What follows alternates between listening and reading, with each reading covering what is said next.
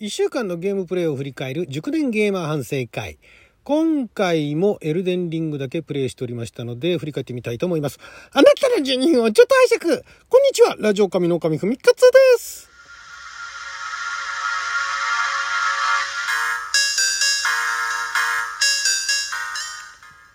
今日は2022年3月29日火曜日、六曜は仏滅でございます。えー、現在約60時間ぐらいですかねプレイを始めて60時間ぐらいエルデンリングずっとプレイしててで前もお話しましたけれども普通普通というか、まあ、ある程度ゲームできる人が60時間っていうと多分もうね終わってんですよ。で、えっと、誰だっけな、なんかあの、ツイートかなんかしてる人だから、YouTube だかなんかで、えレベル20の段階、あ、違う、えっと、20時間ぐらい、初めて20時間ぐらいの段階でもうレベル100とか言ってる人が結構いるんですね。で、私はレベル60じゃないや、えっと、60時間プレイして、レベルがね、50、もうじき60ぐらいですかね。大体だから、単純に割ると、1時間1レベルみたいなね。そんな感じで、非常にまったりのんびり、何やってんのかって言ったら、結局、まあ、あの、大きくね、エリアがね、えー、すごい広い世界なんですけども、まあ、ざっくり大きく割ると5つぐらいなのかな？もう少し細かく、えー、その5つの中でも地下に行ったりだとかあとあの上半分下半分だとかなんかそういうエリアが分かれてるんですが、まあ、でも全部地続きなんですね。で、えー、その隣のエリアには、まあ、地続きで行けたりだとか城を抜けていったりだとかあとはあの地下の坑道を通っていったりだとかでその次のエリアに行くためには大きなボスを倒さなければならないですとかそういうようなのがあってそこのそのバランスっていうのがまあおそらくあのダークソウルだとかデモンズソウルだとかブラッドボーンだとかその頃からもうフロムソフトウェアがもう培ってきたものなんでしょうね。そこら辺のバランスすごいうまくできてるなと思うんですがこれがね大きなボスを倒さないと結局次のステージに行けないんですよただえっとねワンステージだけワンエリアだけえっとそのボスを倒さなくてもある程度いけるっていうエリアがあったりだとかあもう上の方に行くとまたあるのかななんかそういうような作りになってて必ずしも大きなボスを倒さなくても別のエリアに行けたりすることもあるんですね。でそんなこんなで結局戦わないでただエリアを散策するっていうことができちゃうもんですから、まあ、まずそれでもぐるぐるぐるぐる回っちゃうと。であとまたあの拾うものもいろいろあったりだとかあと何かどっかのあの遺跡の地下に行くと得られるアイテムだとかなんかそんなのがちらほら理解理解できてるっていうか、まあ、ここにパッと見なかったりしても実際その遺跡の方の探していくとちゃんと下に行く通路があってでそれが隠れてたりするからそういったところを床叩いたりとかすると見えるようになって入れるだとかねいうのがあったりだとかもうそんなでね出てくる敵もまたこのエリアによってえー、同じ敵が出てくる時もあればそのエリア独自の敵エネミーが出てきたりするんですね。例えばだから今湖水地方に行ってますけども湖水地方になるとタコが出てきたりだとかあとザリガニが出てきたりだとかザリガニも巨大なザリガニなんですけれどもとかあとはホヤだとか毒吐くホヤだとかいうのが出てきたりだとか もうね地域特性っていうのがあったりとかあと何でしょうねえー、なんかの魔法がかかった塔の周りにはなんか亡霊みたいなのが出てきたりだとかね。そこら辺すごいあの分布がよくできていてでそのエネミーの種類っていうのも結構大きな中ボス大ボスも含めて結構いろんな種類があって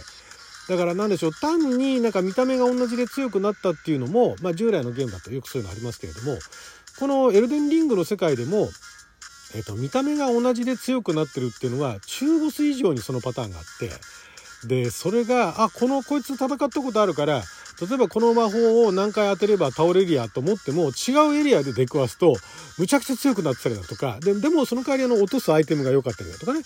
なんかねそこら辺のところがうまい具合にあのバランス取れてて同じタイプの敵だったりだとかあと前も言いましたけどアセットって言ってねあの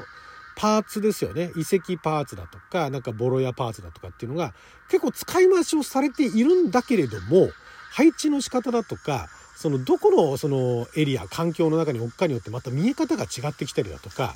いうのもあってもう全然気にならないんですね同じ建物であるっていうこと自体が。だからまあねあの建築の様式が同じだったら別のところでも建つよねみたいなぐらいに流せるんでなのでその組み合わせがね絶妙なんでしょうね。お城の様式もすごい綺麗だしこれがねだから、ま、前も言いましたけども観光してても楽しいし戦ってても楽しいとでちまちまちまちま戦っていくとなんだかんだ言って経験値が得られるんですねでこの話は多分してないと思うんですがこのエルデンリングの世界って何がよくできてるってこれ今までのあのフロムゲームでもそうだったのかもしれないんですが経験値っていうのが経験値に相当するものがルーンっていうのがあるんですね。でそのルーンっていうのが、まあ、敵を倒したりだとかどっかあの箱を開けたりだとか倒れてる死体からあの稼いでってでそのルーンを、えー、貯めていくと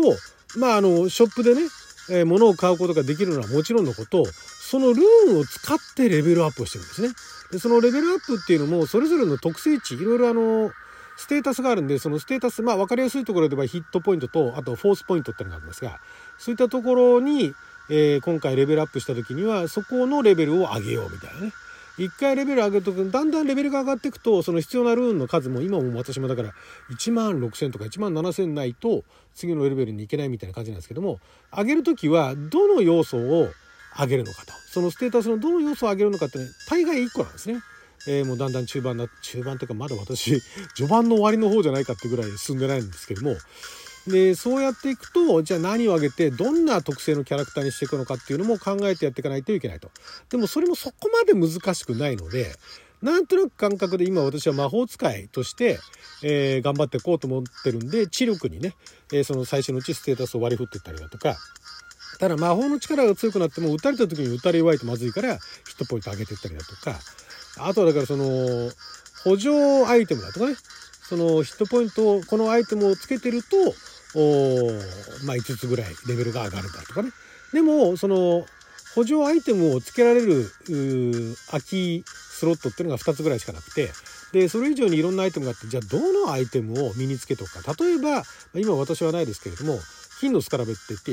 その敵を倒すと普段だったら入るそのルーン経験値っていうのが1.5倍ぐらい入るようになると。だから経験値稼ぎしたいあるいはルーン稼ぎをしたいお金稼ぎをしたいっていう方はそれをあの身につけておくと倒した相手から、まあ、どんどんどんどんルーンが取れるようになるんですがその分スロットが1個埋まるんで他のそのスロット例えばそのヒットポイントが強くなる、ね、そういうあのアイテムもあったりするんでそれを入れたりするとかそういったところの考え方とかね。でその枠もだんだん中盤後半になってくるとあるアイテムを取るとその枠が広がるとかね。よくできてんですよ！本当に。で、今その、まあ、毎回あのリンク貼ってますけども、このあの、我々が今やってるそのチャンネルの方で、もう一人のその、ね、仲間もエルデンリングやってて、で、私よりもね、私が今あの動画配信してるの、ライブをそのまんまアップしてるのが、全部で20で、大体1回につき1時間から2時間ぐらいの動画アップしてるんですが、えー、その一緒にやってる仲間は気づけばもう30ライブ上げてますね。で、必ず1回に1時間以上やってるんで、相当やってるんですよ。ただ私、あの、配信してないのもあるので、トータルで言うと、まだ私の方が時間もプレイしてるし、レベルも上げてるんですけども、ただやっぱり彼ね、あのー、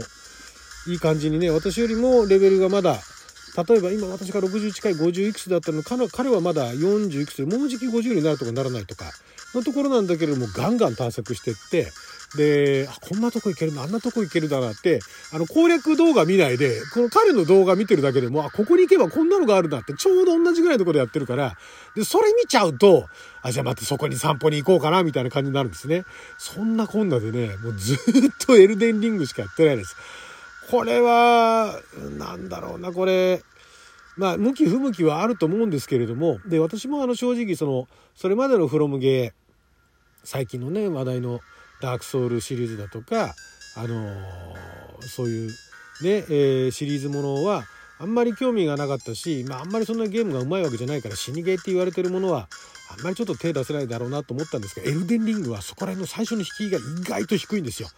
もうあの、でかいボスがいるみたいなやつも、避けて先に進もうだとかね。ちょっと物事立てないで進もうだとかいうのができちゃうから、そんなこんなでいろんなとこ見れていろんなアイテムが手に入ってって、じわじわとレベルがアップしていくと、もっとじゃあ、強いところ行こうかなんていう風になるっていうね、そこのバランスが良くて。で、それでも私、かなり慎重派なのと、そこまでゴリゴリのアクションプレイヤーじゃないんで、まあ結構時間かかってるんですが、その同じチームの彼がどんどん先行ってんのを見ると、あ、これだったら戦わないでいけるとかね、思っちゃってね、そうするとまたそこに行くっていうんでね、結構時間が取られるという、もうね、完全にここのところ他のゲーム、もう全然手についてないですよね。やれば、スイッチオンすればエルデンリングっていう、もう映画もね、だからビデオオンデマンドも最近見てないんですよ。